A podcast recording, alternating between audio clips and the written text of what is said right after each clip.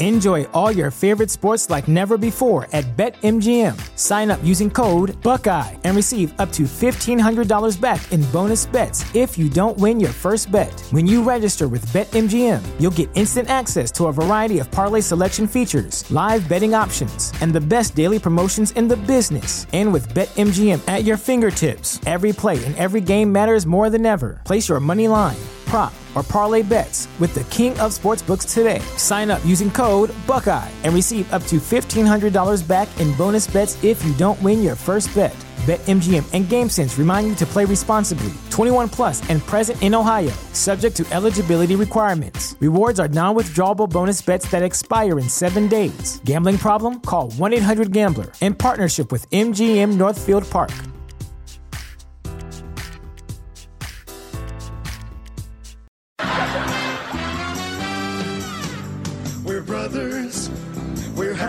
We're singing and we're colored. Give me a high five. All right, cut and print. Beautiful guys. Dynamite.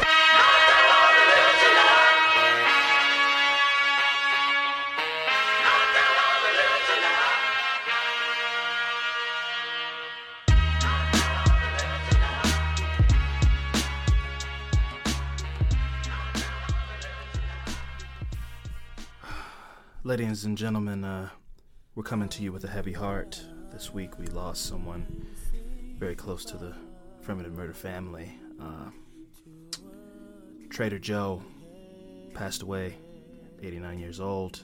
Um, he's brought me some amazing snacks over the years, some, some delicious produce, uh, cookie butter, famously, goes on everything. Uh, so I wanted to give him a proper send off, friend. Your phone. I wanted to give him a proper send off, and uh, it's a rough one, man. Um, pouring out some chocolate peanut butter pretzels for you this week, man. Shout out to Trader Joe's. Anyways, uh, welcome to another episode of Affirmative Murder, the Equal Opportunity True Crime Comedy Podcast. I'm Alvin Williams, joined as always by my partner in true crime, fellow Trader Joe Stan Francel Evans. Uh, what is Incorrect. what? I'm sorry, Fellow what? Trader Joe's stand. Okay. You know, one who goes to Trader Joe's all the time. I don't, so. I've been there one time. Where do you get your groceries from? Aldi's. Oh, oh boo! Aldi moving on, moving on. Oh, Stan, what's there to stand? Aldi stands. They don't even give you boxes. They put all your stuff in a box. Anyway, no, no, we're not doing that. Not this weekend. Okay. We're not doing that this weekend. All right. Rest in peace to Trader Joe. Great guy, Sure. innovative thinker, bringer of great snacks. Right. Anyway, Fran, what's been going on, man? How's your weekend going? How talk, talk to the people. What's new? Weekend. My world? weekend is good. It's coming into a end. Um, we're recording this a little bit late.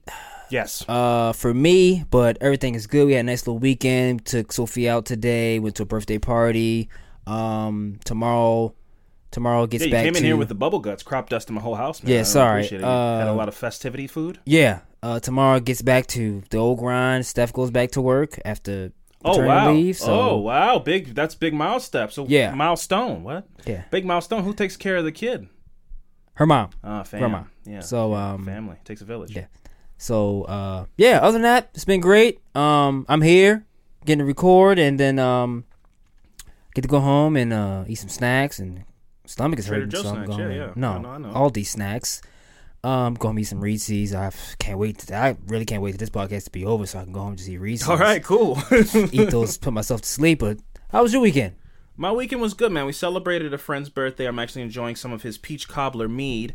Uh, shout out to Brian over at Capital Hive Meadery. If you're ever in the Virginia area, go get you some mead. It's delicious. But we celebrated his birthday. We went to like a cool brewery in Virginia, had some fun beers, and uh, you know some fun bar food. And I always I had a mock neck. I love it. Any of any excuse to dress up, I love. So I had on some nice wingtips and a mock neck sweater, and you know just was having a good time. And I love to just go out and socialize, dressed nicely. So that is that was the big highlight of my weekend. Other than that, I did have to watch a six part docu series uh, called The Trials of Gabriel Fernandez uh, because uh, I did a crossover podcast with Fruit Loops podcast. That will be coming out this week. We had a great time recording that. Hopefully it comes out. There were some technical difficulties, but if everything goes smoothly, it'll be coming out. Anyway, watch that. Super depressing, super dark, but a must watch. It's necessary. You learn about a lot of things going on uh, child services and what's going on with you know kids in the system and things. That's a very important thing to watch. I will only be watching it one time. I'll never need to watch it again. It's very depressing. Uh, but rest in peace to Gabriel Fernandez. That was my weekend. A little bit of beer, a little bit of trauma and tragedy, and kids being beat to death by their parents. That was my weekend. Not as exciting as birthday parties and Reese's peanut butter cups, but you know, we all have our own. You know, us single folks have to get by how we can. You know, Yeah, well- everything's not as exciting as oh, the the baby walked today. Yeah. well, I have to find my joys where I can, Fran. Okay. Okay, well, And I'm going to drown my sorrows in alcohol. go ahead. Anyways, uh, you know, we'll keep it brief. We don't need to go on too Yeah. much. What I want to do is, um, I wanted, I made an announcement earlier on social media. March, the month of March, here on Affirmative Murder is Busta Rhymes Appreciation Month. Is it? Uh, yeah, man. I just Says I- who? says me, man, the guy who picks the music. Whenever I ask you what music to play, you're like, um, Gucci Mane, or Yeah. whatever thing that you pick to play. And everybody doesn't want to hear that. It's not always a positive energy hearing people go bow bow. How do you know So- that?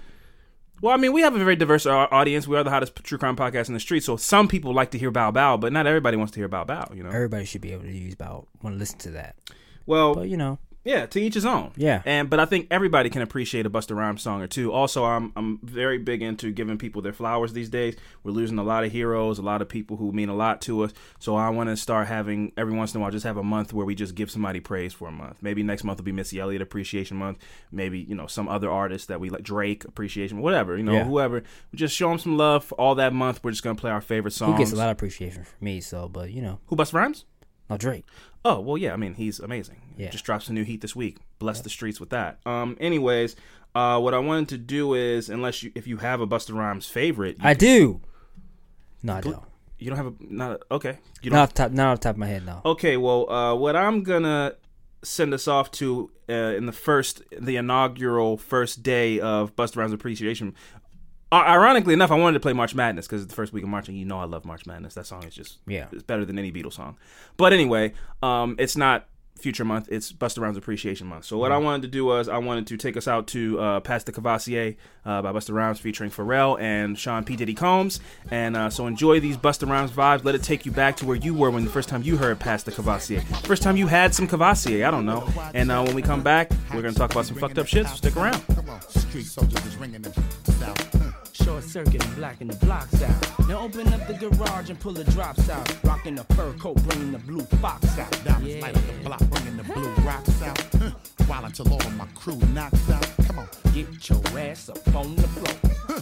throw your hands if you want some more. Baby, wiggle your crotch out. Huh. And peep the way we be blowing them spots out. Come on, look how we got got 'em ready to act out. Girl, I'm ready to get the twist in your back Let's out. go. Come on, Drink yak till I'm falling out. Yeah. flat on his back, now watch your brother crawling out. Talk to me. Said Buster, What's up, son? see them girl rolling, and it look like Come on, says it's swollen.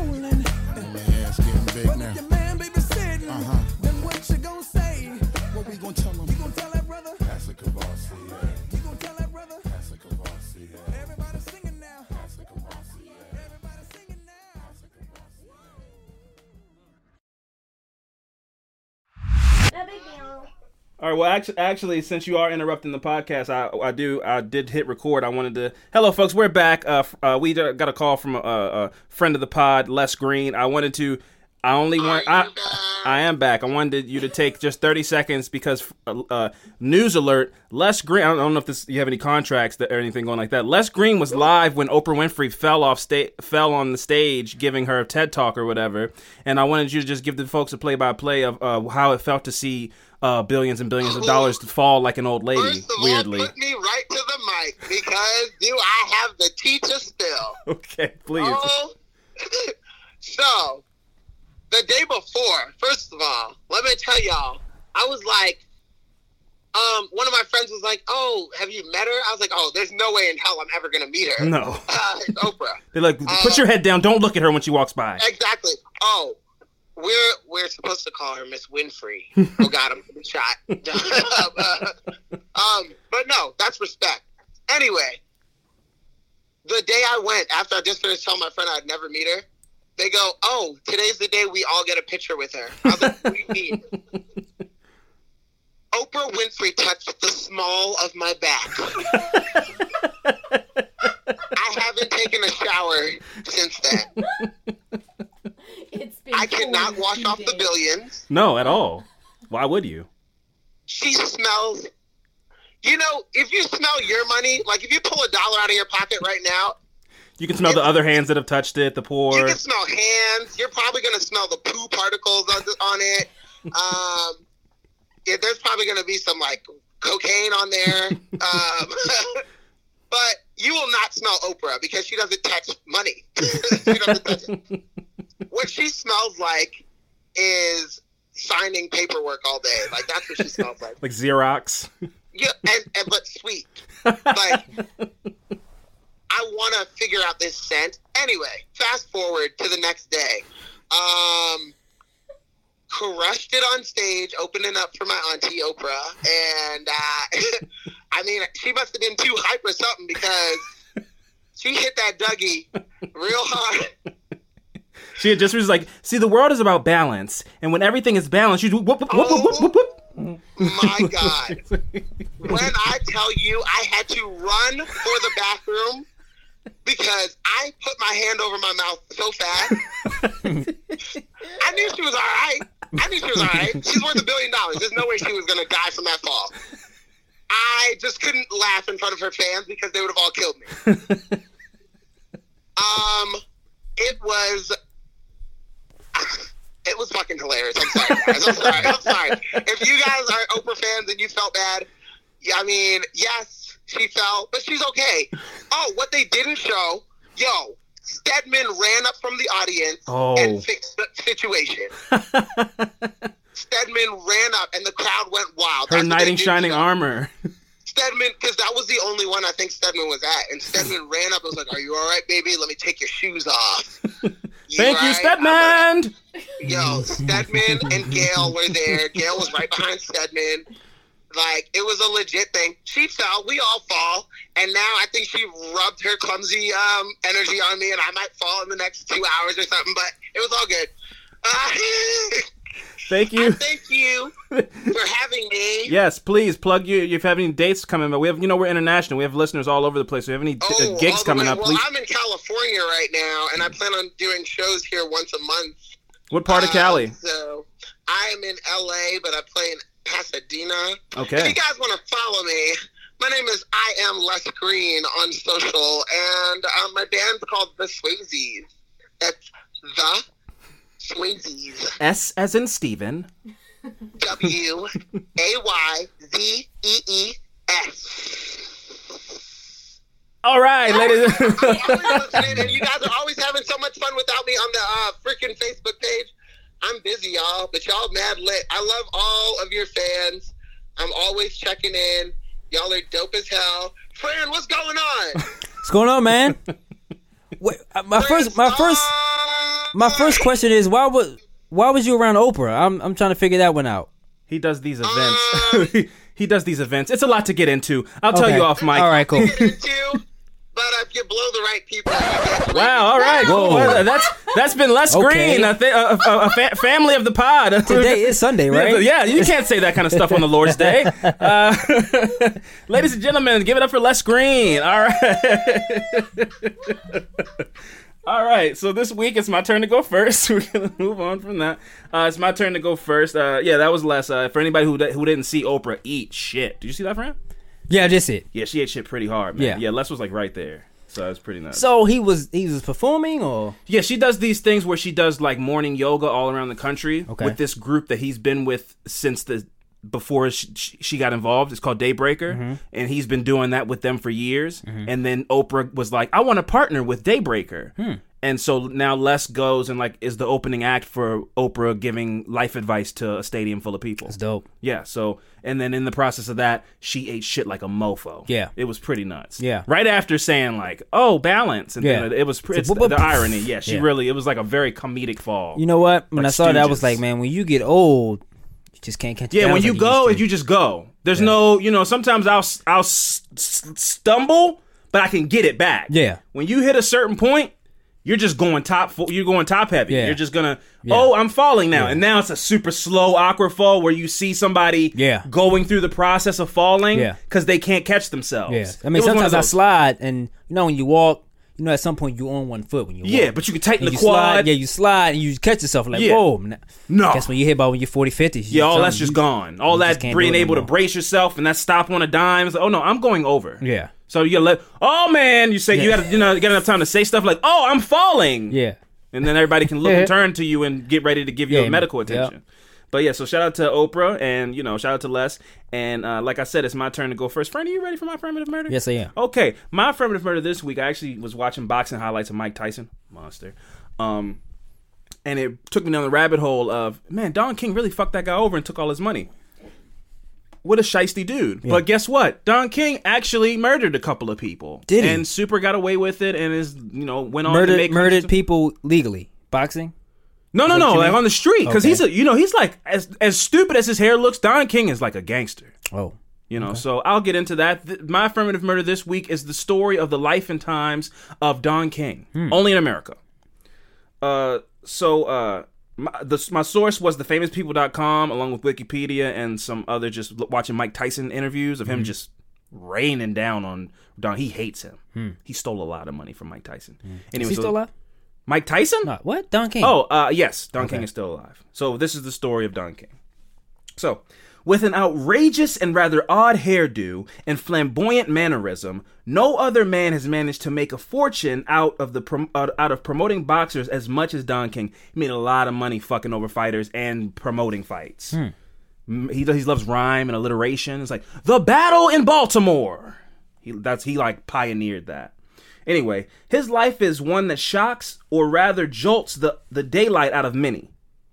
For King's eerie past achievement, I mean, for, for King's eerie past activities, which include manslaughter, street crime, and jail sentences, after dropping out of Kent State University in his hometown of Cleveland, Ohio, he began operating an illegal bookmaking operation. So he was doing some illegal gambling shit, running uh, gambling halls and bars that did some seedy shit, you know, th- things like that. In 1954, a man named Hillary Brown tried to rob Don King on the street. King's response was to shoot him in the back. This received a justifiable homicide ruling from the courts because of the theft aspect of the crime. So because he was being robbed and, and murdered somebody, it was all good. Self defense. That's self defense, and that's fine. I have no problem with that. Yeah. Moving on. In uh, later, King killed another man. It was outside the Manhattan Top Room, um, the Manhattan Tap Room in 1967, where King beat Sam Garrett to death, angered over an unpaid $600 debt. Now, what are you willing to do to somebody over $600? They owe you $600. Mm, Short $600. of beat them to death. Like, uh, uh, not anything before that. How anything far are you willing to go? Confront them. Just confront them. Yeah. Ask for money loudly, yeah. angrily. Yeah. Now, do you know how much $600 was in 1967? I was about to say that. Yeah. Want to take a guess? Mm, $5,000. $5,300. Okay. Now I will rephrase the much question. did? How far are you willing to go? How close to killing, beating somebody to death? Are you willing to go over fifty three hundred dollars? Not even close. Not even close. Still just a confrontation. Yeah. I don't know. We might have to fight. I don't know if I'm gonna. What he did was, you know, he kicked the guy while he was down. It depends on it depends on my life situations. I mean, two kids. Is a, that's a pretty intense life situation. Right now? Yeah. Okay. Nah, wouldn't do it. No. Just, I, hey man, give me my money, or we're gonna take this to small claims Yeah. court. Mhm. I'm gonna take you to court. Yeah, I'm take not- you to Judge Judge Joe Brown or something. Not worth Because you never know how you're going to react in certain situations. Fair enough. Um, so the guy owed him six hundred dollars or fifty three hundred dollars in today's money. King pummeled Garrett, knocking the smaller man to the ground, and and after which King King then began to kick Garrett in the head. As the assault continued, two Cleveland cops driving past the bar stopped their patrol car and jumped out to stop the bloody attack. As detailed in a re- police report written by Detective Robert Tone, King, who had a gun in his right hand, I'm holding my left hand up, but I'm it's because I'm on my phone. King holding a gun in his right hand when two police pulled up. So that's just amazing that he even this isn't the day Do- uh, Don King died, Yeah. and he's not just some headline from 1967. Ha- holding a gun in his right hand, King was kicking Garrett in the face and head. After being ordered to drop the weapon, King tossed the gun on the trunk on the trunk of a nearby car, whereupon he again kicked the victim in the face. So he was mad, mad. Yeah. Uh, the unconscious Garrett, who was 34 years old, was transported transported to a local hospital where the staff reported that he had a punctured eardrum, fractured jaw, and a possible skull fracture. King, who Tone described as a known numbers and policy figure, so he was known on the streets as doing illegal activity, he had a reputation, mm-hmm. was handcuffed and questioned by the cops. The numbers kingpin claimed to have been defending himself from Garrett, who owed him some money and refused to pay. Now, was this before he was Don King? Yeah, he wasn't Don Okay, King. Yeah, right. he was just Don King, local street level okay, hustler, right. gangster type in Cleveland, in Shaker Heights. Yeah. where where Kid Cudi's from. So he was just doing like you know he was a local gangster. Okay. Uh, duh, duh, duh. yeah. Cops seized King's loaded gun, his clothing, and his shoes as evidence. Which I don't really know what evidence is in 1967. They're like, this has blood on it. Yeah. So we saw it on you, so blood. Uh, after Garrett died of his injuries, King was charged with second degree murder, for which he was found guilty. A judge, however, later reduced the conviction to non non negligent manslaughter, which I don't, you know, What does I- that mean? Uh, the difference in 20 years. So, uh, when it when his conviction got dropped to non-negligent manslaughter, uh, the felony which King, the, the felony then only took four years of of uh, Don King's life in prison. That's it? Yep, beat a dude to death on the street. Got manslaughter charge, which I don't know, maybe comes with like 10 to 20 years or something. Got that knocked down by who knows whose palms he was greasing with his local gangster money. How is that not murder though? Oh, I have no idea. That's a good question. But again, he's Don King. He's always been a snaky hustler kind of guy. He knows who to call. You know, he, he he put the money in the right palms. He has the right photo of some dude getting a blowjob from Yeah. a, a, a you know he's married and he's getting you know, weird uh, sex worker photos or something like that. Maybe I'm not saying that's what happened, but why go back and change the manslaughter to a non-negligent manslaughter? So only lost four years of his life. He got out in 1971. After a, a couple years after his release in 1974, he began his first venture as a boxing promoter with the legendary and historic boxing event, the Rumble in the Jungle, which took place between Muhammad Ali and heavyweight champion George Foreman. Made a bunch of money off that. Everybody got paid off that. That's one of the big scenes in the movie Ali, starring Will Smith. Is Yeah. that the the Rumble in the Jungle? You Sounds know? like a uh, pretty good life for me. I mean, Yeah, coming from where he could have gone, he could Yeah. have spent the rest of his life in jail for Got killing somebody. Oh yeah, for sure. Well, I don't think it was luck. That's the thing. I think it was gangsterism. So I think he he made the moves. He's a rascal, man. well, he I- was he was luck to be having the connects that he has and been doing what he's doing to to have the opportunity to for him to get those charges dropped like that is what I mean. yeah, for sure. I, I mean, yeah, I guess. Was this was this the fight in Africa? Yes, I believe so. Gotcha. uh, in 1975, so he really took off in the 70s, right in the Yeah. mid 70s, uh, really. In 1975, he promoted the boxing match, The Thriller in Manila, Mm-hmm. which took place between Muhammad Ali and Joe Frazier Yeah. in uh, Quezon City, Philippines. This was the third match between the two between the two boxers, and as the 70s progressed, he soon became one of boxing's most successful promoters. Yeah. As you see him with the flags and only in America, and his hair's looking all dickheadish. It was crazy hair, but it's memorable. Mm-hmm. Yeah. It's all about branding. Like you know him as the crazy hair guy. I've even seen cringy videos of white people when he's walking out of fights, like going to touch his hair, which is like, oh, don't, you know, don't touch my hair, man. I don't care how cool it looks, don't touch it. Well, But that's I'll what's I'll you touch my hair if you If paying you for get- my fights. Fair enough. we see where your we see- your your integrity has a price, right? It's like, Yeah. I mean, I, hey, they, I, I made hundred million dollars this weekend, so You could touch the shit touch away.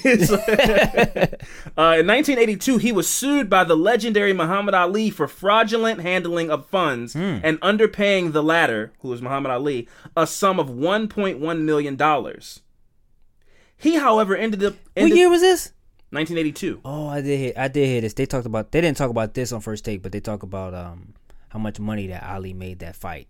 Oh yeah, yeah. Not But nothing. that's nothing. but that's a shitload of money. in- Then. then But it's not a hundred million. Obviously, the sport has grown. Yeah. But Floyd Mayweather was at his peak was making like a hundred million dollars a fight. Yeah. A million dollars back then is a lot of money to into. It's probably like ten times, maybe Yeah. ten million. Yeah. It's not. I mean, Floyd Mayweather is making ridiculous amounts of Yeah. money, or was. I mean, but one point one million dollars, and to also not be paid it too. Yeah. So he only made one point, not only, but he made that's a lot of money. I'm not trying to undersell it, but he didn't get paid it, so he didn't make anything. Now So he didn't pay him 1.1 million dollars, or he underpaid him. He, however, ended the lawsuit by paying Ali a sum of guess how close he got to that 1.1. Tw- uh, hundred thousand. He paid that man fifty thousand dollars of that money, and they settled it. Oh yeah, you gotta die.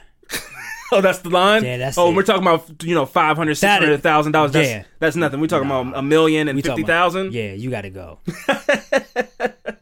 you gotta go. Yeah, that's that's a drastic. Five thousand. Nah. But if I'm supposed to make one point something million dollars and you want to give me fifty thousand, Remy Ma, you know Remy Ma? Yeah, She shot her best friend over twenty five hundred dollars. Well. So everybody's got a price. it depends. Sometimes it's just the principle of the matter. Yeah. But it's beyond principle. If I, you owe me one point one million and you Yes. go, all right, well the judge said I only got to give you fifty thousand. No. So fairsies. Yeah. It's like nah, I'm gonna give you these handsies and I'm gonna shoot yeah. you in your mouth. Yeah, fifty thousand in your life, I'll take it. Yeah. Well, sometimes it's all about the message. Like in all those gangster movies, if they if you owe them five hundred dollars and you can't pay them, they're gonna beat the shit out of you. They might kill you, so the next guy pays. Hmm. Or like kill their mom or something. Oh wow. Okay, we'll move on. Um, yeah, it's the uh, mic, man. Yeah, Fran again. We got we got Mike holding Fran today. He's on his fucking Jerry Springer shit. All right, Yeah. well, yeah, kill, yeah, or You said send a message, so I figured. that'll send a hell of a message, Yeah. man. Yeah, for sure. Um, we're gonna we'll move. move Okay. uh, so he paid Ali fifty thousand dollars when he owed him one point one million dollars. In 1984, he managed the victory tour of Michael Jackson and his brothers, the Jackson Five. What? Yeah, this dude's everywhere. If it's promotion, Didn't know that. It's pro, if it's promotion, he was he had his fingers in it. In 1992, he was questioned by the Senate for his connection with organized crime and links with the mobster John Gotti. Okay. So he was messing around with mob shit. You know, he just What a life. man. He pleaded not guilty and denied having any connections. Don King has a reputation as a shiesty, business, a shiesty businessman, a reputation backed up by the very public grievance of boxing legend Mike Tyson, who in 1998 now, if you now you said you were going to kill between somebody owing you 100 1.1 and giving you 50,000. Check this shit out.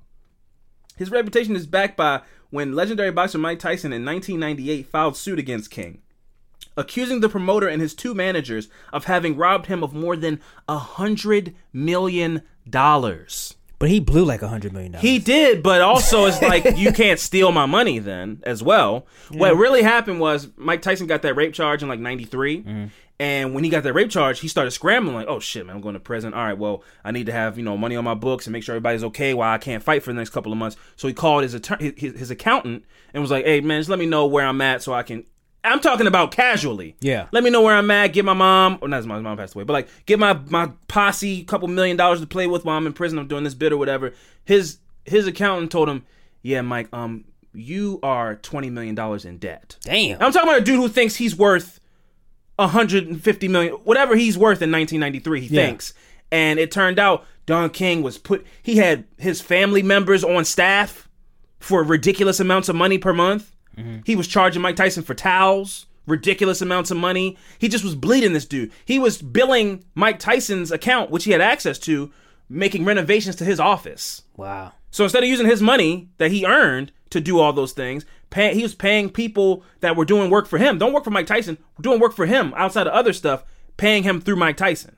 He had just he had his cash cow that was Mike Tyson, who trusted him. So he's like, "Here's access to my account. You can whatever." And he took full advantage of it. And when Mike Tyson got arrested for that rape charge, he was twenty million dollars in debt. So he did give him the money. He just he had access to it and he just spent it. Yeah, I mean, it was a yeah, it was a it was a handshake type of deal. You're talking about a guy who just he he just does the fighting. And Don King was supposed to be his promoter slash manager. I know, but I'm saying, wait, how did did was the money in his account at some point? yeah, Mike Tyson's money. That's what that's what I mean. Yes, I mean, So he it was, did have was- the It was money. in an account. It was an a account. Okay. That he, I mean, yes, it's his account, but he Don- dipped and dabbled until he spent all the money. Got you. So he did get the money. He just had somebody he he just trusted Don King to take care of it, but he just spent it. I don't even know if he trusted him to take care of it. I just think he gave him some access that he took advantage of. Fuck that. Because he's just a promoter. I don't think he was like, "Hey Don, can you diversify my portfolio? Maybe in, invest in some things." Like, I pay you. Hey man. Matter of fact, I bet it was something as simple as you know, whatever you need to get paid a month, just go and write a check for it. I trust you. Fuck that. Like And some type of verbal agreement. Yeah, exactly. You know, because Mike Tyson wasn't the sharpest tool in the shed. He's not a dumb guy, but as far as business, especially back then, he's like, I don't know, man. Just we're boys, and you know, take care of it.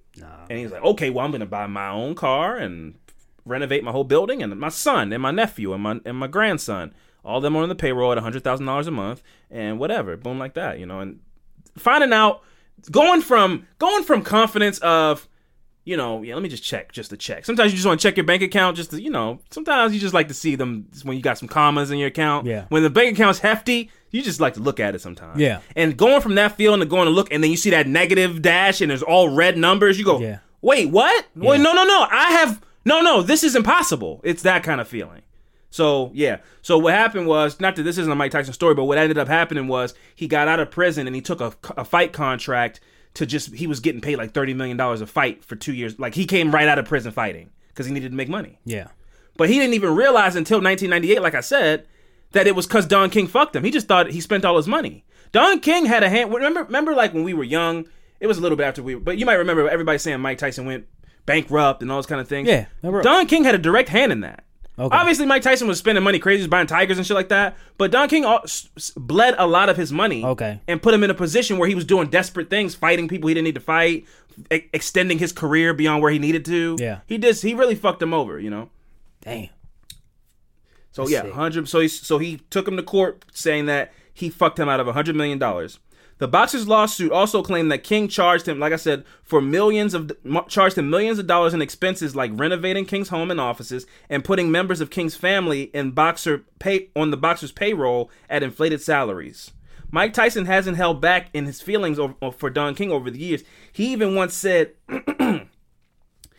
King is just um he's just a wretched, slimy reptilian motherfucker. You know, it's just this is supposed to be my black brother, right? You know, uh, he was he was just a bad man, just a really bad man. Uh, he would kill his own mother for a dollar. He's just ruthless, uh, deplorable, uh, just a greedy man, and he he doesn't know how to love anybody. He's not capable of it. So that was just That's not how he talks, man. who Mike Tyson. It's like who who are, who are you listening to? I listen to Hot Boxing regularly. Yeah. great podcast. Uh, That's his podcast, right? yeah, it's a really Yeah, good. I won't be podcast. listening. I can't. He has Sugar Ray. Why? He's really smart, man. I, I'm not. What I never said. I'm not Oh, okay, questioning well, his just- intelligence. I'm yeah. just saying that. Can't take him serious. Not. I just can't. I, I don't think I'll be able to handle his voice, his lisp for like an hour. I love it. It's amazing. Yeah. And every once in a while, he has these really raw moments. Like he has Sugar Ray Robinson on his podcast, Mm-hmm. and he's a diehard fan of that dude.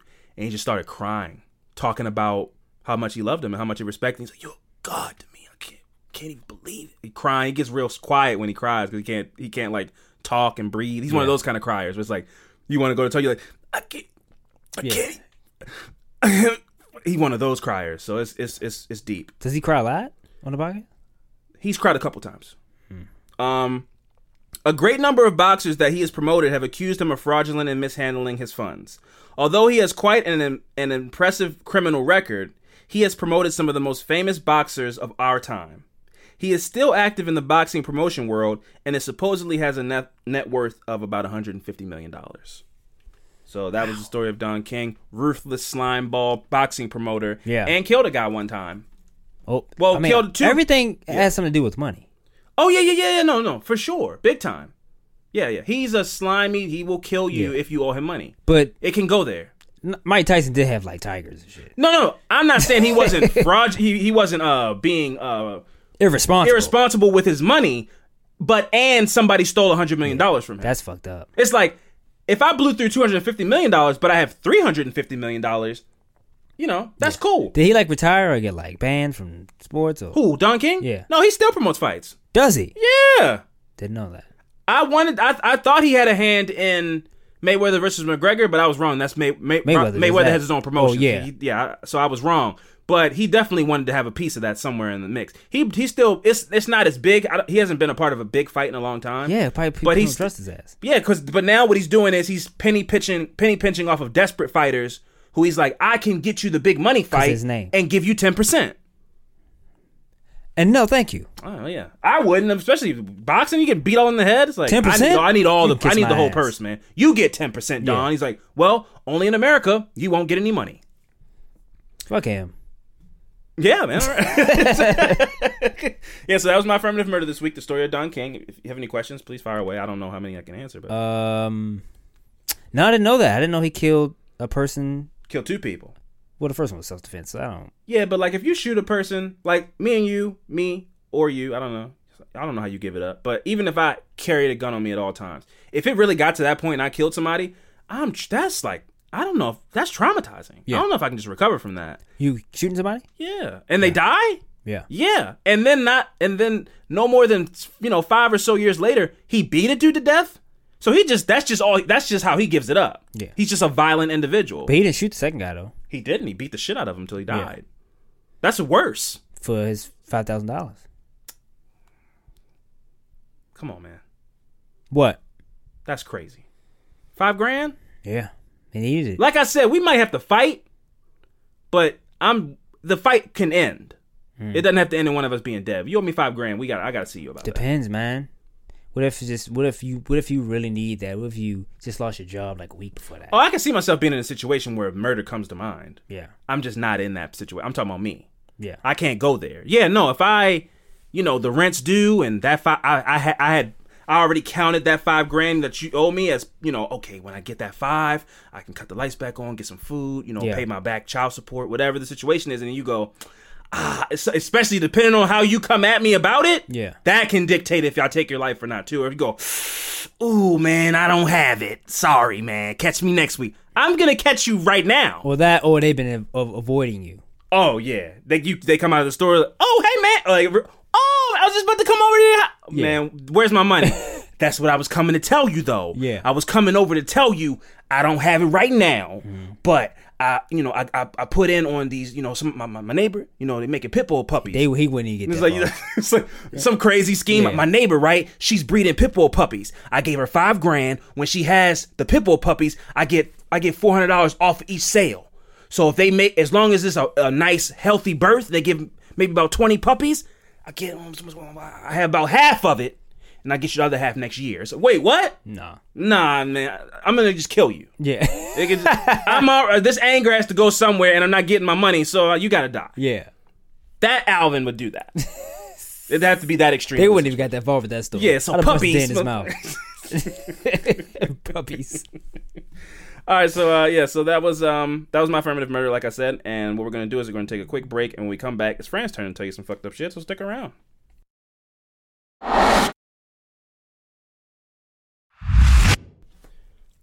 All right, folks, we're back. Welcome back. Uh, Fran, it is your turn to go. So um, you know, go ahead, do your thing. Yeah. so my affirmative murder this week is about Robert Ben Rhoades. Ben Rhoades. Yes, this is a um, this is a white guy from Iowa. Mm. I'm gonna show you his pictures. Dude looks creepy as fuck, just like this old fucking seventy year old man. Iowa, Iowa, you say? Yeah, Hmm. Those. been there. Uh, well, no, I hear. I just hear those roads get a bit rocky. Okay, good one. Couldn't wait, huh? Yeah, sorry. It's not that funny. it's really not that funny. Oh. Uh, Robert Ben Rhoades was born in Council Bluffs, Iowa, in 1945.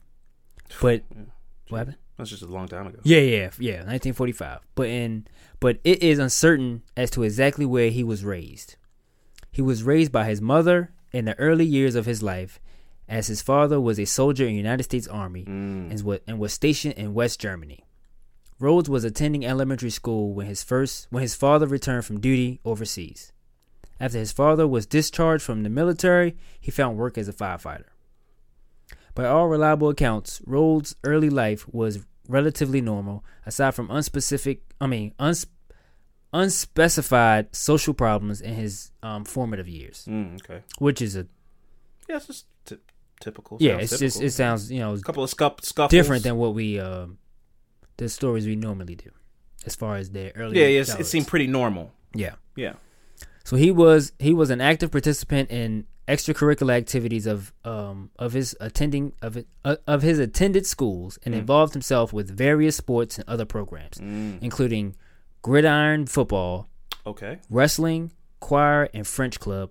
What is French club? They no speak f- they speak French in the club, Choir. or just appreciation of French culture. so Eat French fries and baguettes. Never heard of it. French club. French club. Yeah, it's very specific. Like Somebody knows. Yeah, let what- us know. Yeah, somebody's like French club. I was in French club. Yeah. There was at Yeah. They're like banging their steering wheel, mad at us. So Rhoades' criminal um, involvement during his high school years were only notable for an arrest in 1961 Mm. at age 16 for tampering with a vehicle, along with an arrest for public fighting in 1962 at age 17. Oh, what did like cut the brakes on somebody's car or something? Yeah, I don't know. Yeah, I jeez. don't know. Um, Tampering somebody's vehicle sounds insidious. Like you did something dark. Yeah.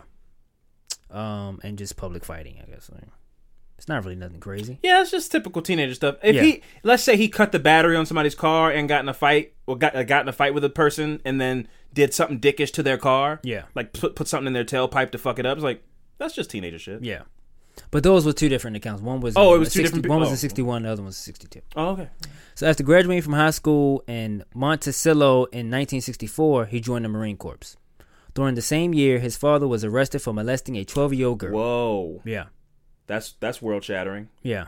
Um, Wow. And subsequently committed suicide while awaiting trial. Oh wow. Yeah, yeah. I mean, even back then, you don't want to be the guy that molested kids in prison. Yeah. It's you're gonna you're gonna go either way. You might as well go on your own terms, I guess. Yeah.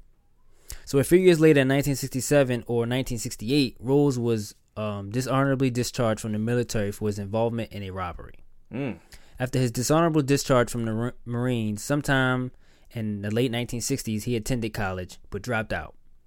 He later he later attempted to join a law enforcement agency, but was like was but was likely rejected for his past dishonorable discharge from the Marine Corps. Should stick with you. Um, yeah, it's disgraceful, especially back then, because you know everybody's so serving your country is like most people do that back Yeah. then. You know, Yeah, it's like yeah, something you do. Yep. It's like you did what? You deserted or whatever, or you you were dishonorably discharged. Get out of here, communist. Hurt you, yeah. Yeah, say People something like rude you. to you. So throughout the 1970s and 1980s, Rhoades married three times. So in 10 years, he got married three times. In ten years. 1970s and 1980s. Wow. Yeah, Rhoades married three times. Having a son with his first wife, subsequently he found work in stores, supermarkets, and warehouses and restaurants. Eventually, he became a long haul a long haul trucker. Okay. During the 1980s, Rhoades developed interest in hobbies, amongst which included involving himself in the BDSM scene. Oh, okay. Wow. There we Yeah, go. it was also during the time he allegedly verbal, allegedly verbally, physically, and sexually abused his third wife, Deborah Rhoades. So, uh, I mean, Mm. uh, after his dad passed, shit was just going down. Yeah. Shit was going downhill. Well, his after that. dad. Not only did his dad pass, he found out his dad is a like into some demented, dark, fucked up shit. Yeah. You know, and who knows if that played a role in him in being in the BDSM now, or you know, you don't know how what can break in your brain when you find out some traumatic shit like that. Yeah. So Rhoades Rhoades preyed on hitchhikers and truck stop sex sex workers during the 1970s. So his first confirmed vic, uh, victims were Patricia Candace. I'm sorry, Patricia Candace Walsh. Okay. So she was later known as a former girlfriend of a metal vocalist War- Warrel Dane from bands Sanctuary and Nevermore. Familiar? No. Okay, I, mean, I, don't, I don't know either. A band, you said? Yeah, a, a metal a, a metal vocalist from um, bands from these the bands as Sanctuary, and, Sanctuary Nevermore? Yeah, Nah, I'm not familiar. again, Don't listen to metal music. somebody. Uh, oh, somebody's. Warrel Dane, you know him. You know He that sings song, song. Bang a Duh, Yeah. Home on the Do. I don't know that song. Whatever. Cool. My bad. Sorry. Uh, so yeah, and her husband Douglas Zyskowski in January 1990. The couple was hitchhiking when Rhoades picked them up in his truck while on a long haul journey. He immediately killed Zyskowski Mm. and dumped his body in Sutton County, Texas, where it was later found. He was not identified until 1992. Two years ago, he did this in 1991. Oh. I mean 1990. I'm sorry. Two years after. Yeah, that's what I mean. Yeah. Yeah, it was like two years ago. Do you have Do you have CTE? Yeah. Uh, you lost me. Uh, okay. He kept Walsh for over a week. During this time, he tortured and raped her multiple times, multiple times before dumping her body in Millard County, Utah. Um, I'm trying to I'm trying to remember where. Uh, so he dumped her husband in Texas. Okay. I mean, he dumped her body in Utah. Okay, I'm just trying to trying to figure out how long of a distance that was from Texas when to Utah. Yeah. Eh, that's definitely a long drive. Yeah, yeah, yeah.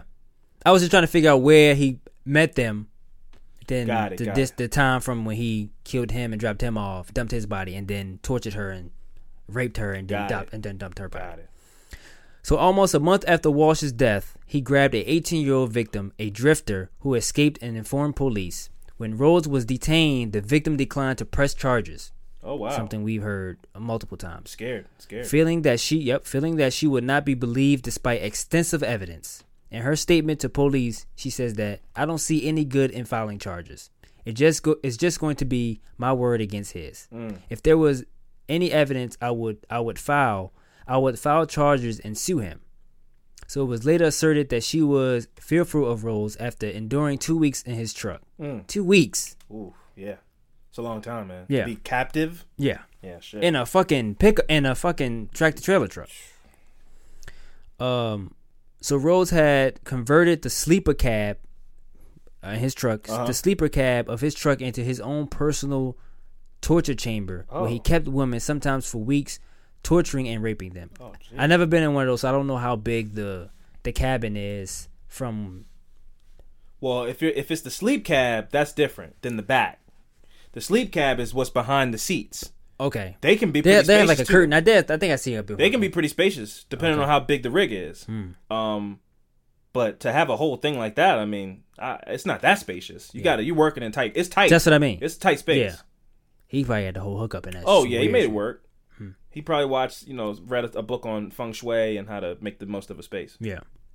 So days later, 14-year-old um, Regina K. Walters and her boyfriend Ricky Lee Jones, both runaway teenagers from Houston, Houston suburbs um, of Pasadena, Texas, Mm. disappeared. Like with Zyskowski, it was believed that after being picked up by Rhoades, Jones was killed and disposed of, disposed of while Walters was kept. So he got rid of the, Got rid of the guy, yep, kept the girl. kept her. Photo seized during a search of Rhoades' home confirmed that he held Walters for a long time. Mm. Based on a degree, that's why I don't understand. Based on a degree of hair growth and bruising, Jones' Sure. body was found on March 3rd, 1991, in Lamar County, Mississippi. He was not identified until July 2008 in Bond County, Illinois. Jones had been charged in, um, charged in Walters' murder. You know while he was, while he was absent. And this is the dude you're talking about. This is the guy. we know your hair keeps growing when you die. Didn't know that. That's what I mean. That's what I imagine they're I- talking about. I didn't know that. Like maybe they had a picture of him from two weeks while he was missing, two weeks before he went missing, and then they found him with a beard and crazy long hair or something like that. Really? Yeah, your hair keeps growing, your fingernails keep growing. Why is that? You fart a little bit. I don't know. Your body, your brain dies before your body, so your body still does some of the body stuff for however long until you deco- de- decompose a little bit more. That's crazy. I didn't know Yeah, that. Quite crazy, man. Wow. Yeah, you dig up a body right now and fucking make a man bun, bomb ass nails. You know, be interesting. That's wild. Didn't know that. Um, so in the early morning of April 1st, 1990, Officer Mike Miller of the Arizona Highway Patrol found a truck at the side of I-10 with its hazard hazard lights on. When he investigated inside the cab, he discovered a nude woman handcuffed and screaming. Mm. There was also a male present who identified himself as the driver of the truck. After failing to talk his way out of the situation, Rhoades was arrested and charged with aggravated assault, sexual assault, and unlawful imprisonment. After further investigation, the arrest the arresting detective Rick Barnhart was able to make a connection to the Houston case and notice a pattern stretching over the course of of at least five months. Mm. And um, in executing a search warrant for Rhoades' home, police found photos of, of a new teenager who was later identified as Walters, whose body was found in September 1990. Also present were photos of Walsh, whose body was discovered that October. Mm. So he kept Kept kept the trophies. yeah, kept trophies. So in 1994, Rhoades was convicted of the first degree murder of Regina K. Walters and sentenced to life without parole at Menard Correctional, Correctional Center in Chester, Illinois. He was extradited to Utah in 2005 to be tried for the deaths of the deaths of Candace Walsh and Douglas Zyskowski. However, in accordance with the victims' family's request, the charges were dropped in 2006 and he was returned to prison. Oh. Rhoades later was extradited to Texas for the murder of Walters and John and Jones, where Rhoades, in exchange of dropping the death penalty, pleaded guilty to their deaths and received a second life sentence. Mm. Despite his other con- convictions in Texas, he continued serving his life without parole, um, sentenced at the Menard Correctional Center in Chester, Illinois. Um, so yeah, that was my story of um Robert Ben Rhoades. Look at this guy. That's him. Oh wow, that's Yeah. a terrible photo. He kind of looks like the grandpa from Up. Yeah. but also one of his eyes is lazy or something. Yeah, he got like one of them Oh. clothes. Yeah. Looks like he talks like little talks like this. Why would you? of his mouth Why would you accept a ride from him? People got to maybe get places. maybe he was. Di- maybe this maybe this picture. This is pre Uber, man. Gotta get somewhere. You gotta make it looking like that. man. Well, I mean, you can't see the truck is all high. They pull over to the side of the road. You haven't seen a truck in four hours, and this guy opens the door. He's like, "Hey, what's up? You need a ride?" Now you're already halfway committed. You can't go. Oh no, never mind. I'll Well- get it. I'll get the next truck. Yeah, I'll take that back because maybe I feel like maybe the women were skeptical, but the guy Yeah, goes, dude. No, it's babe. I'm it's cool. It's cool. Yeah. That's the freedom that Until men he have. busts you upside Yeah. the head. He gets him first. Yeah. and then That's the freedom. it. that now you left in a situation that you didn't even want to be a part of in the first place. Yeah. Yeah. That's the freedom men have to be like, oh, this dude's, I can take this dude. Yeah. You know how many times I've, I always, anytime I size up, I walk in a place and I, I feel like, oh, there's a, some couple dudes in here. I'm like, I can take him. That's always my first thought. If I'm in a room with a stranger and I know there's somebody sitting behind me, like I'm getting food at Wingstop or something, and Mm-hmm. Yeah. see two, there's two dudes talking behind me, I'm like, I'll, I'll be the where I stand in the room is dictated by if I feel like I can take those people or not. Yeah. If I'm like, I can take them, I will freely stand with my back to them and order my atomic wings and whatever. If I don't, if I feel like, oh, they look a little seedy, they might be, they, they could knock me out, take my wallet. You remember, you were there that time that dude kind of talked slick to me at, at Columbia Mall. I dapped him up, like, oh, it's Yeah, cool. And I dapped him up with my strong hand. Yeah. So he could have absolutely terrible. floored me. From day one, I said that was a horrible decision. Yeah, he could absolutely put me to sleep. Yeah. You know, but that was a that was a mislapse in my judgment. It'll never happen again. Yeah. I don't know if I could have taken that dude, but I definitely shouldn't have given him my strong hand freely. Yeah. To make dap with and and, and make a peace treaty, Yeah. and he still has his good hand free. Yeah, it's amazing how we didn't get in any fights um, back in those days. No, man, because we weren't confrontational, man. I get that, but I'm sorry. I'm talking about We were able to laugh just- stuff. out. I remember those times. One time, I had on those Rod Laver Adidas. They were very exclusive uh, d- shoes. My father, who sold drugs at a point, had plenty of money. They were his shoes that he gave to me, so they weren't G Unit shoes. Yeah. But G Unit shoes weren't in at this time, and they kind of looked like G Units a little bit. And we walked into the movie theater and walked down that line where it's like seven dudes on this side Yeah. and seven dudes. They've made like they have, they, it's like a tunnel. They've created a tunnel of people, and then I'm we're walking by them, and you as a good friend of mine, just you know, you stuck it out. You didn't step away from me when we heard it, but a whisper from the crowd went, "Yo, those G units." And there's laughter, and what we do, you keep walking. We can't beat ten people. No. it's just two of us. Yeah. So I just got to eat that. Ha ha ha! I have G unit shoes on. You just got to know the situation, man. Yeah, And these people didn't know the situation when that truck pulled over. You know. that was wild. That was Another a- time. What was another time? Another there was time that time was we were talking to those two girls outside of the um, food court, and I guess the two dudes walked out Yeah, and they were hating or whatever. Yep, I was gonna say that. And they said something, or he's, the guy was like, "Yo, my man wants to fight you," We- and we were like, like, what? "Okay, Yeah. so." And we just we instead of getting rah rah, which was smart, we didn't get rah rah and go, well, then what's fi- what fight then? We just went back to talking to the girls, and then they pulled around in Yeah. a, a car, came Yeah. and got them full of dudes, and so this we avoided a situation. You know what I mean? was- that's the, that's what I was about to bring up. Yeah, so we I avoid. You gotta you gotta know when to hold them and when to fold them, man. Yeah, man. We've all. That's how we made it, man. You think we made it? Yeah. Being two young black men in this urban ass city. You think we made it to 27, almost 30 years old, not being smart and not knowing when to. Oh, this is not. This doesn't call for violence. This is not a conflict type of situation. You gotta know type of situations you're in, man. Yeah. Good that's- thing we wasn't. Good thing we wasn't with the hot heads that we knew. Oh man, when you started, I mean, I was not gonna say any names, but when you brought those people into our lives, I was like, oh yeah, I'm not going out Fran as much as I used to, because it was like, oh, let's fight those people. It was like, oh no, wait, what? No, I, no, wait, no. No, man, I'm a lover, not a fighter, man. And I'm barely a lover, especially at those points. I was like, I'll barely, you know, I was barely g- getting numbers, so I'm barely a lover. And you want to be a fighter now? Nah, I can't do that, man. I'm, man, Fran, I, I'm busy this weekend. Sorry, man. There's a lot of that for a while, but uh, it was like, ah, so shoot, man. I'm my mom, my mom's crab dinner this Oh, weekend or something. Uh, uh, uh, but yeah, no. So um, good affirmative murder. Yeah, no, man. Uh, always when you you know it's 2020 now, so when you get in an Uber, always make sure the license plate matches up with the one that's on the thing, and Yeah. make sure that the car is the car that you're saying because you don't know, man. People, Yeah. people, even in professional uh, transportation type of situations, can be fucking dangerous. Let alone just a fucking hitchhike. Situation. I wonder how much that happens though, as far as. I mean, I, as I was reading Uber story- lies? No, no. I mean, as I was reading the story, I mean, like as far as the, I want to know if there is like one of those truck community type things. You know what I mean? Like we talked about. So it's like, like the guy that um, what's the the good vibes you do? to one kid that does the knitting. Oh, the knitting. You know what I mean? Like they uh-huh. have their own little Community, community, where it's yeah. like, oh, that guy is, Is the, head knitter. yeah. I wonder if that they have that for trucks for like. Well, they do, they do. CB radio.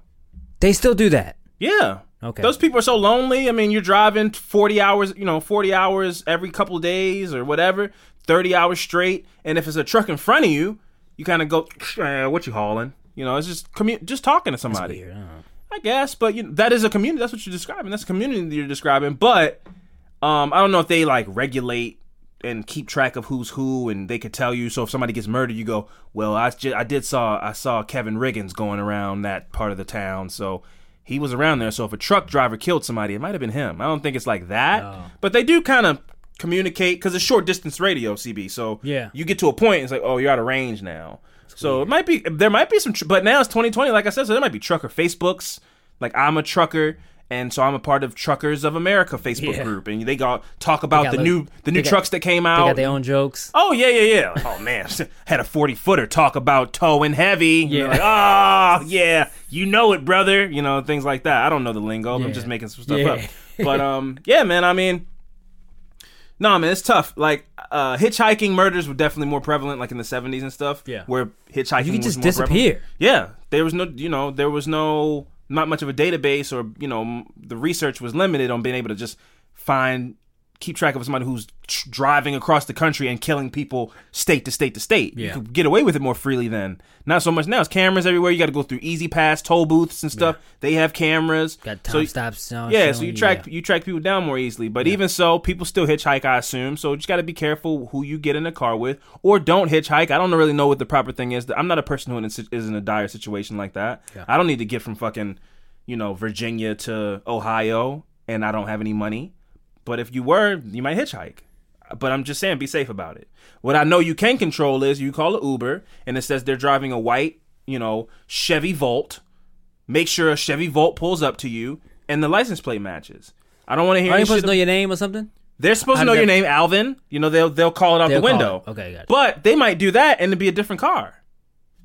Yeah, true. You know what I mean? Or they might not. You just gotta follow follow the procedures, man. People get caught up in not following the Because I know I know it was something like um a lot of people was going like the problem was they were Stealing Ubers. the, that but the car will pull up and they'll go they'll say their own name and the guy the person goes yeah Yeah. Uh huh. That's me. yeah Yeah. Um. Yeah, it's, it's tough, man. It's tough. There's a lot of deceitful people out there. I saw a couple of videos of women being like, "Oh, I thought this was an Uber ride. The guy tried to human traffic me." Like it, it, it, can just go that way, man. So just be careful out there, man. Watch who you get in the car with. Yeah. You know, make sure you take good a, good photographic memory of somebody, and make sure the doors aren't locked. That's that's my biggest advice. That's what that's what we're gonna go to the good vibes on. When you get in the car, just pop the door again. Make sure the child proofs aren't on. Close the door before, but before you take off, pull it again. While you're in a public space, you just you're still in front of the club, so that you can make a scene if you need to. The child child on. lock, child lock is not even it's not even on the door anymore Are they not?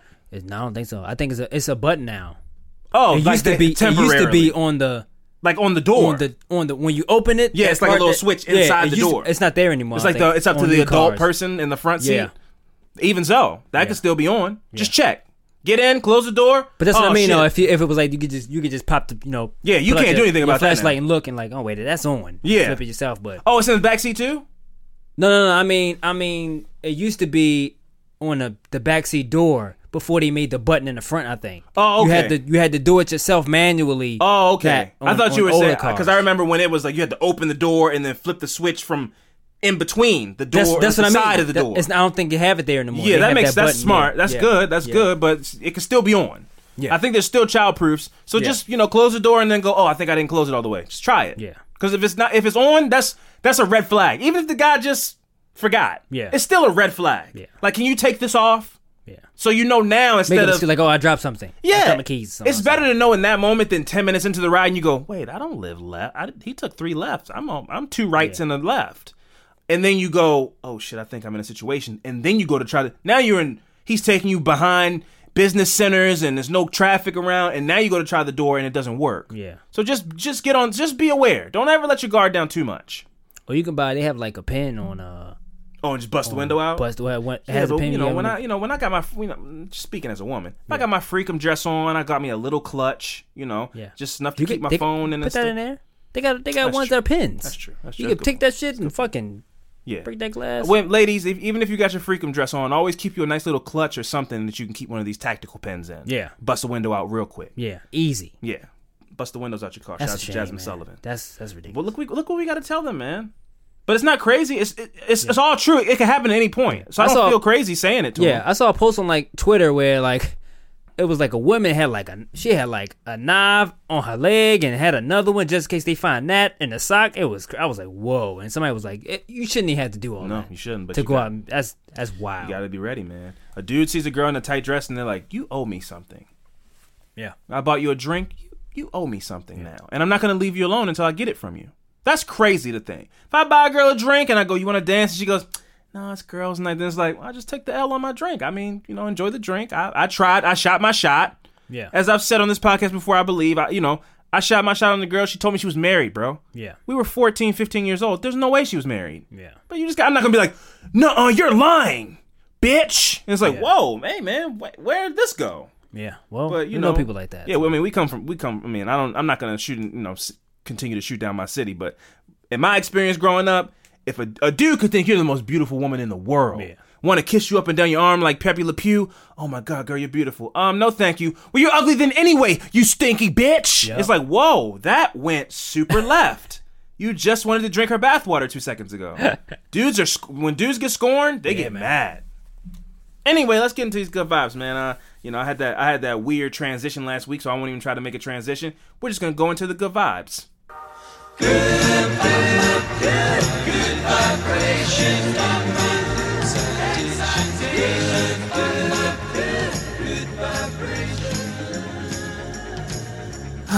Yeah, folks, welcome to another segment of Good Vibes. You know that feeling when you bite into a fresh, warm baked cookie? This is like that, but for your heart. Um, Fran, do you have a good vibes ready to go, or let me go first, or how you want to carry it, man? Uh, you can go first. Okay, well, my good vibes. I actually saw this video earlier in the week, last week. It was this video of this young boy who gave a hug to a pizza delivery man after he dropped off a pizza, and um, it, it turned out to be a way bigger deal to him than the mom thought it was going to be when she let her kid hug the stranger. So, a pizza delivery man in Rhode Island received an unexpected hug at a time he needed it most. On February 15th of this month of of 2020, I'm sorry, it's now March. Wow, time Yeah. flies. On February 15th, Lindsay Sheely ordered de- ordered delivery from I really hope it wasn't Papa John's cuz I've really grown out of that. The garlic butter sauce is great, but the pizza is cardboard with p- tomato paste on it. Uh Oh, here we go. Nothing. what, man? Nothing, man. Well, she didn't order it from Papa John's, just to be clear. Now you don't like Papa John's. I don't like Papa John. What is crap? What what's up, man? You don't like Papa John's now? I like my pizza a little more. and, Uh, you know, I like I like a nice artisan bread. I don't. I don't At this, man. Go ahead. Just go ahead, man. I don't. I don't. I'm just saying, if I could get the garlic butter sauce, I like the garlic butter sauce, but the pizza, you know, is a little subpar. Why don't you like Papa John's now? Well, first of all, John's a racist, and I don't support racist. I get that. Okay, fine. Secondly, I don't, you know, I, there's better quality pizzas out there to me. Sure. Nice local pizza place that's more invested. One chain. It's not a chain. It's just one place. Yeah. Really put their love and heart into one pizza, Yeah. as opposed to just fucking screen printing pizzas out. Yeah, pizza is gross now. Papa John's. Yes. Okay, so what are you coming at me for? I'm talking about years ago though.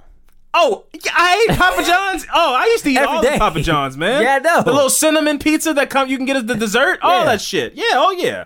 Me now. Eat pizzas every day. I'm just saying me now, man. Every day. Don't go crazy, man. Not did. every day. You man. did though. S- Most days. Three days a week. All right.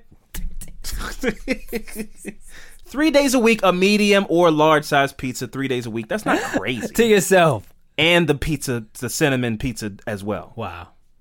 Whatever, man. so they got their pizza from Wicked Good Pizza in West Warwick. After paying for the food, her two-year-old son, two-year-old son Cohen, ran outside to say goodbye. And again, this goes to that thing. I don't know if I like my, I don't like kids just going up to strangers and hugging them, man. Yeah. But whatever, you know, whatever.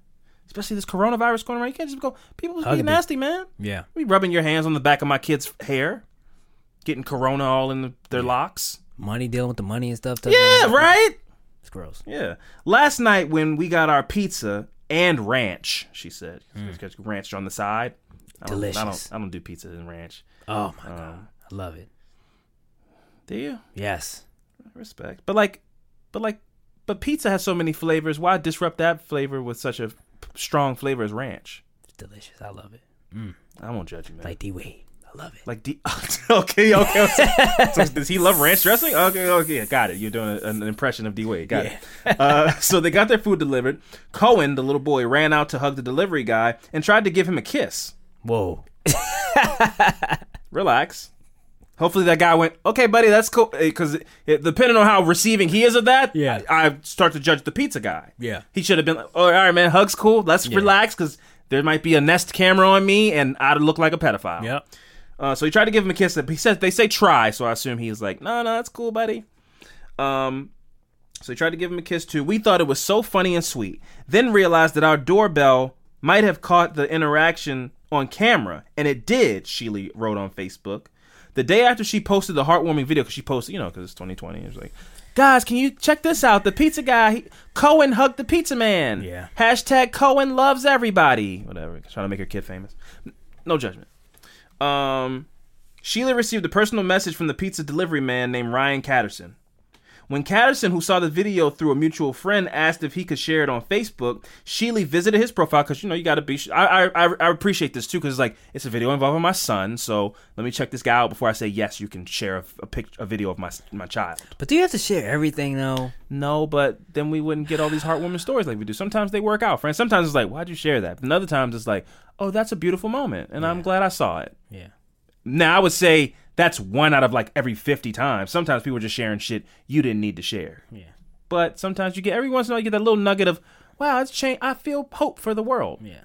And this is one of those. So, uh, so he shared it. He asked if she could share. She checked out his Facebook page. Sheely visited his profile and she discovered a GoFundMe page for funeral expenses of his 16 year old daughter Alyssa, who passed away unexpectedly a week prior. Wow. Little did little did we know that Cohen's hug to this stranger would mean. Little did we know what this uh, what Cohen's hug to the stranger would mean. Sheely wrote in an update. Someone showed Ryan the video I posted to my IG, so he messaged me and I found him on Facebook so he could share the video. Through this, we found out Ryan unexpectedly lost his daughter recently, and that hug from Cohen was a little blessing from God. I believe in, in divine appointments and know that Ryan was the one to deliver our pizza for a reason. Catterson, who is 38 years old, told NBC 10 how much that hug meant to him. It was the perfect timing for it, he said. I had been telling my kids and the whole family how much I needed hugs before they came, and then that sweet little boy gave me one. It was almost as if the universe or my daughter had known and sent it to me. Which is like, it's probably just a little kid hugging you, but you know, you find meaning where you got to find meaning. I understand. I respect it and I appreciate it. Catterson continued, "We get really caught up in the fast-paced life of in the fast-paced life, and I think sometimes that that causes us to lose sight of what actually matters, which is mental well-being. You never know what the last time you see someone you last last time you the, you never know what the last time you be you see someone you love will be. So I hope tonight every parent out there takes a few minutes to explain to their children how much they love them. I think his daughter committed suicide, so hmm. it's very heavy, you know, topic for him. Uh hug them a little tighter than usual, talk them up talk to them about their feelings and teach them how to deal with the pain in healthy ways. Yeah. There's an actual video. It's a very sweet video. Now, it- the video is just a very quick thing. He doesn't explain like and hugging him like, "Oh my god, my daughter died." But when you get the backstory later, it makes the video a lot more sweet. Yeah.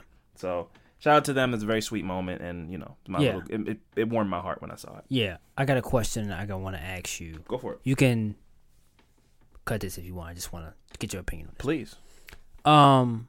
So when you hear people go, um, I think my family member did that for me from where they are now. Sure. How do you feel about that?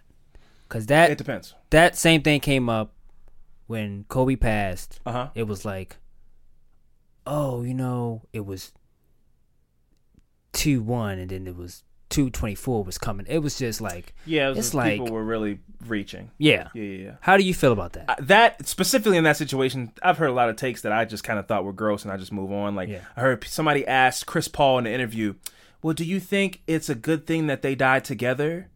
And you got to try to answer that nicely and not make a scene, but it's like that girl was ten years old. Yeah. No, no, I don't. I, I, as as cool and sweet as the videos are of seeing them hugging each other and how Yeah. much their connection was. No, I don't think that little girl was meant to die. Yeah. You know what I mean? I don't think either of them were meant to die, but I'm not like, well, at least they died together. Yeah. I don't feel that way. But as far as um people saying, you know, somebody came to them in a dream or Mm-hmm. something like that, that I can I'm not gonna shit on somebody for saying that. Right. If, if if you really feel like, oh man, I had a dream about my grandmother and then uh somebody was at her house and found something, a letter for me. Yeah. It's like you find those connections or whatever. I, I'm not a I'm not I'm not a skeptic in every situation. Sometimes when it's people making the narrative up on social media and on ESPN about people they don't know, like Yeah. Kobe Bryant, it's like you don't even fucking know anything. Yeah. You know about what you're talking about. Kobe wore number eight at a point too. It's like Yeah. uh, so. It's like oh yeah, okay. She wore two. She wore whatever. Boom. That's that's fine. But if it's if it's you genuinely feel like a lost one that you had a connection with, you saw a sign in the cloud, Mm-hmm. or you know you kept seeing the number three all day and their phone number ended in th- I don't know whatever. If you feel like that, if that makes you feel good, I'm not Yeah. gonna. It's whatever. You know, Yeah. that's how you feel. I'm not like skeptical about it. Okay. I do not believe in you know divine things of that level as prominently, but I think anything's possible. I don't I don't claim to know everything Yeah. or anything. Yeah, I'm on the same. I'm on the same boat with you. I just wanted to get your opinion Yeah. on that. Um. Yeah. So. My affirmative murder this week. I mean, Oh, what? what? My uh, uh, good news. we are about I mean, to my uh, good vibes this week is about uh a legend during the golden age of Hollywood, Kirk Douglas, best known for his performance in films like Spartacus. Mm. Didn't see was it. also a, but that was like fucking 1950s or some shit like Yeah. that. Uh, was also a golden-hearted philanthropist. Mm. He continued his his charitable giving um, even after his death on February 5th, donating the majority of his 61 million dollar Oh. fortune to charity. Some sib- some he had some kids who were mad. Why do you think I did this story? It is. That's what the that's bi- that's kind of the premise of the movie Knives Out I was telling you about. Oh, okay. Um, it is with tremendous sadness that my brothers and I announced that Kirk Douglas left us today at the age of 103. Um, that's wrote- what you want to get to, right? Yeah, man. Wrote his son. Wrote his son Michael. Who did they say? Wrote his son Michael, who did not receive any of his father's inheritance. God damn. Now, Figure it out. Probably just a letter, just like figure it out. I did. what? Nah, man. I told you the story about my grandfather was he was the foreman of a um HVAC place, and when the economy fell out from under in like 2007 2008, uh, the the dad sold the business or the dad gave this business to the son, but sold all the shit, like all the trucks and the all the he basically was like. Here's the business and the, the license and the name and Yeah. the the, uh, the clientele, sold equipment but figure it out. You got to start from scratch like I did. Okay, I get that. I kind of get that a little bit. But you worth sixty-one million dollars and you leave your children nothing and give it all to? Nah, man. Nah. I have to assume they lived a life of privilege and, and were able to get nice jobs and everything Nope. like that. Where you Nope. know- nope. also he's 103 years old, so his next kid is probably like 70. You 70 years old, you should have made it by now. Grandkids? Yeah, no. If I was a grandkid, I'd be pissed. But even a, that dude's so old, even his grandkids are like 40. You can split These are all adults. sixty-one. You can split that in half and go here. I'm gonna get this to thirty to charity, thirty to y'all. Well, you're What? not you're not Kirk Douglas, and it's not your 60 That is million. Don't tell him what to do with his M's. That is wild. Um. yeah, a letter saying like I left you nothing. It's disrespectful. Hopefully, he left him the house or something. He left him something. He left him something. I don't know, man. It's a Some who did, not, trinkets. who did not receive any of his father's inheritance. Mm. To the world, he was a humanitarian whose in, whose commitment to justice, um, and the cause he believed in set a standard for all of us to inspire. But to me, he's an old fuck, and I hate my dad. Is that what it said after that? Nah, Oh, okay. he's the be just be he low he low key hurt. Yeah, he's like, but to me, fuck him. So, according to reports, charitable recipients include St. Lawrence um, University to help fund the Kirk Douglas Scholarship for underprivileged students, primar- primarily those who grew up in poverty, like Kirk did Okay. himself back during the um, Great Depression of the 1920s and 30s. Sounds vague, but it sounds like a, good- a good cause. Yep. Kirk Douglas has been transcendently generous to St. Lawrence University and remain commitment com- remain committed to his alma mater um, and our students throughout the decades. Uh, that was uh, the school's president said that. Nice. So contributions also went to Westwood um, Sinai Temple, Culver, what's that? Culver City's Kirk Douglas Theater and Children's Hospital, um, Los Los Angeles. They're all charities All named after charities. him. Yep. Which had also previously received large donations from the Oscar-winning actor, including a 2.3 million to purchase new equipment um, for the pedi- pediatrics division. Mm.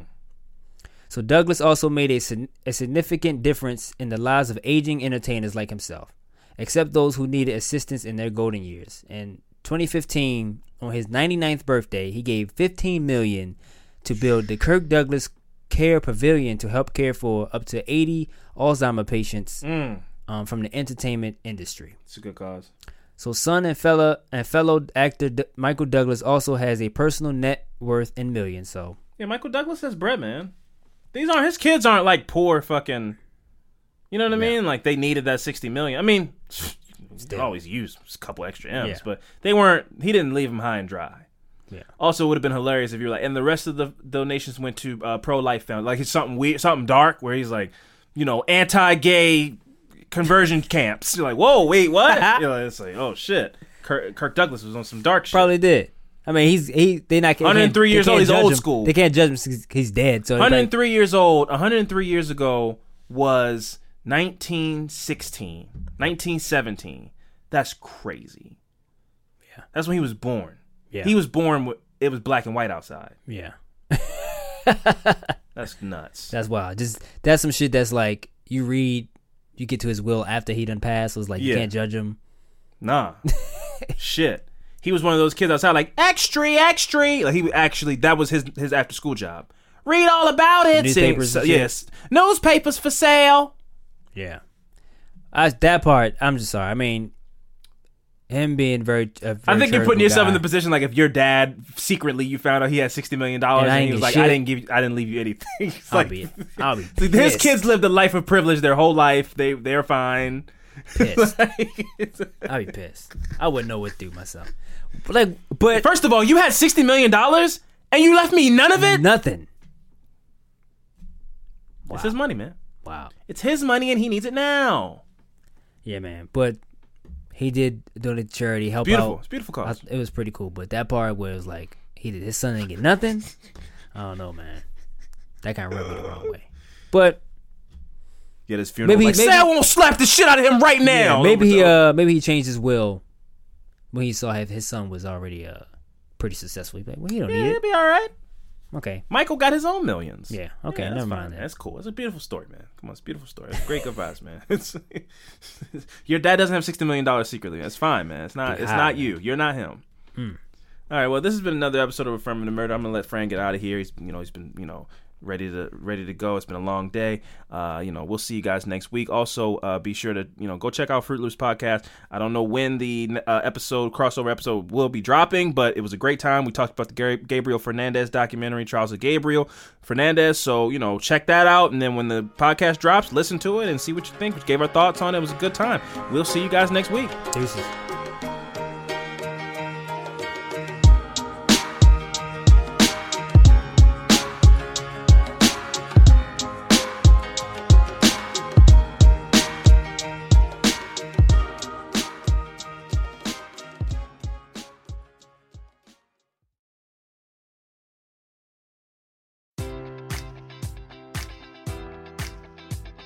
Enjoy all your favorite sports like never before at BetMGM. Sign up using code Buckeye and receive up to $1,500 back in bonus bets if you don't win your first bet. When you register with BetMGM, you'll get instant access to a variety of parlay selection features, live betting options, and the best daily promotions in the business. And with BetMGM at your fingertips, every play and every game matters more than ever. Place your money line prop, or parlay bets with the king of sportsbooks today. Sign up using code Buckeye and receive up to $1,500 back in bonus bets if you don't win your first bet. BetMGM and GameSense remind you to play responsibly. 21 plus and present in Ohio, subject to eligibility requirements. Rewards are non withdrawable bonus bets that expire in seven days. Gambling problem? Call 1 800 Gambler in partnership with MGM Northfield Park.